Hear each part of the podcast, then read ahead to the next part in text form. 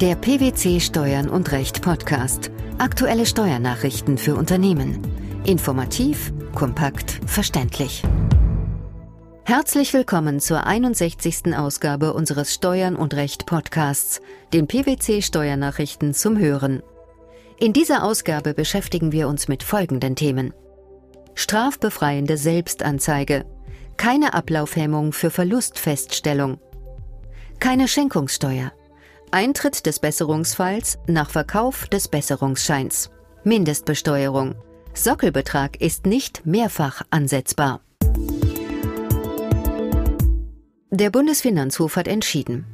Die Anerkennung von Verlusten aus privaten Veräußerungsgeschäften, die erstmals im Jahr 2010 für das Jahr 2002 geltend gemacht wurden, scheitert an der Feststellungsverjährung. Dies gilt auch dann, wenn hinsichtlich weiterer nacherklärter positiver Einkünfte aus Kapitalvermögen eine Steuerhinterziehung vorliegt und die darauf zu zahlende Steuer wegen Ablaufhemmung noch nicht verjährt ist, während hinsichtlich des Steuerjahres 2002 generell bereits Teilverjährung eingetreten ist. Wie lässt sich das Prinzip der Teilverjährung von festzustellenden Besteuerungsgrundlagen, genauer gesagt von Verlusten, erläutern? Im Rahmen einer strafbefreienden Selbstanzeige hatte ein Steuerpflichtiger im Jahr 2010 positive Einkünfte aus Kapitalvermögen und negative Einkünfte, also Verluste aus privaten Veräußerungsgeschäften für das Streitjahr 2002 nacherklärt. Das Finanzamt hatte die Verluste mangels Verrechenbarkeit mit ebensolchen Gewinnen nicht berücksichtigt. Den Antrag, den verbleibenden Verlustvortrag wie erklärt festzustellen, lehnte die Behörde wegen eingetretener Verjährung ab. Auch der Bundesfinanzhof befand, dass der Anspruch auf Verlustfeststellung in der Tat erloschen war. Kernpunkt des Streits war die Frage, ob die besondere Ablaufhemmung gemäß Einkommensteuergesetz greift. Danach endet die Feststellungsfrist nicht, bevor die Festsetzungsfrist für den Veranlagungszeitraum abgelaufen ist auf dessen Schluss der verbleibende Verlustvortrag gesondert festzustellen ist. Weshalb scheiterte der Steuerpflichtige hier? Die Steuererklärung hatte er im Laufe 2003 abgegeben. Die grundsätzlich vierjährige Festsetzungsfrist endete somit mit Ablauf des 31. Dezember 2007. Eine Verlängerung dieser Frist auf zehn Jahre ist zwar bei hinterzogenen Steuern gesetzlich vorgesehen, Hinterzogen wurde aber laut BFH nur die Einkommensteuer auf die positiven Einkünfte aus Kapitalvermögen. Im gesetzessystematischen Umkehrschluss bedeutete dies für die Richter, verlängert sich die Festsetzungsfrist nur für Steuern, soweit sie hinterzogen wurden, wird der Ablauf der Feststellungsfrist nicht gehemmt, soweit es um die Feststellung von Besteuerungsgrundlagen geht, denn diese erfüllen gerade nicht die Voraussetzungen einer Steuerhinterziehung. Außerdem haben die hinterzogenen Einkünfte aus Kapitalvermögen auch keinerlei Auswirkungen auf die vorzutragenden und gesondert festzustellenden verbleibenden Verluste aus privaten Veräußerungsgeschäften. Zu welchem Fazit führte das? Wenn die auf zehn Jahre verlängerte Festsetzungsfrist es dem durch die Steuerstraftat geschädigten Steuergläubiger ermöglichen soll, die ihm vorenthaltenen Steuerbeträge auch nach Ablauf von vier Jahren zurückzufordern, so darf dies, beispielsweise in Erstattungsfällen, nicht in ihr Gegenteil verkehrt werden. Genau dies wäre aber der Fall, würde der Ablauf der Feststellungsfrist durch die wegen Steuerhinterziehung verlängerte Festsetzungsfrist gehemmt. Denn dann würde derjenige Steuerpflichtige, der seine Verluste aus privaten Veräußerungsgeschäften nicht vorschriftsgemäß erklärt hat, nur deshalb begünstigt, weil er darüber hinaus Steuern hinterzogen hat. Er könnte nun noch innerhalb der verlängerten Feststellungsfrist Verluste aus privaten Veräußerungsgeschäften geltend machen, während derjenige, der keine Steuerhinterziehung begangen hat, diese Möglichkeit nicht hätte. Verkauft eine Kapitalgesellschaft eine Forderung mit Besserungsschein zum Verkehrswert an ihre Gesellschafter und tritt anschließend der Besserungsfall ein, dann verwandelt sich der vorherige Verkauf nicht in eine freigebige Zuwendung. Dies entschied jüngst der Bundesfinanzhof. Im Rahmen dieser Entscheidung nahm der Senat auch noch Stellung zum Verhältnis von verdeckter Gewinnausschüttung und Schenkungssteuer. Welcher Sachverhalt lag dem Disput vor dem BFH zugrunde? Der Steuerpflichtige bzw. mittlerweile dessen Rechtsnachfolger war mittelbar Alleingesellschafter einer überschuldeten GmbH, die er für einen Symbolpreis von einem Euro von einem anderen verbundenen Unternehmen, genauer einer AG, erworben hatte. Die AG hatte der Verlust GmbH zuvor Darlehen gewährt, auf die sie danach mit einer Besserungsabrede verzichtete. Diesen Besserungsschein verkaufte sie wiederum an den Steuerpflichtigen und zwar ebenfalls für einen Euro.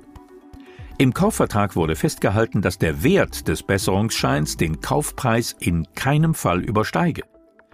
Da in den folgenden Jahren der Besserungsfall eintrat, wurden dem Steuerpflichtigen entsprechende Beträge in Höhe von circa 2 Millionen Euro gutgeschrieben. Das Finanzamt sah darin freigebige Zuwendungen der AG an den Steuerpflichtigen und setzte Schenkungssteuer von insgesamt 685.000 Euro fest. Dies hielt der BfH allerdings nicht für zutreffend. Wie begründeten die Finanzrichter ihren Schiedsspruch? Die Entscheidung des Falls drehte sich im Kern um das Verhältnis des Verkehrswerts der Bereicherung des Bedachten zum Verkehrswert der Leistung des Schenkers. Im Laufe der gerichtlichen Verfahren konnte nicht festgestellt werden, dass der Verkehrswert der vom Steuerpflichtigen erworbenen Forderung zum Zeitpunkt des Kaufvertrages, und nur darauf kam es an, höher als ein Euro gewesen war. Dass später der Besserungsfall eingetreten ist und die Forderung werthaltig wurde, ist unerheblich. Folglich konnte sich der zum Verkehrswert erfolgte Verkauf der Forderung nicht rückwirkend in eine freigebige Zuwendung umwandeln, denn der spätere Eintritt des Besserungsfalls hat den für die Besteuerung maßgebenden Sachverhalt nicht rückwirkend verändert. Noch ein weiterer Grund sprach gegen die Auffassung der Verwaltung. Welcher?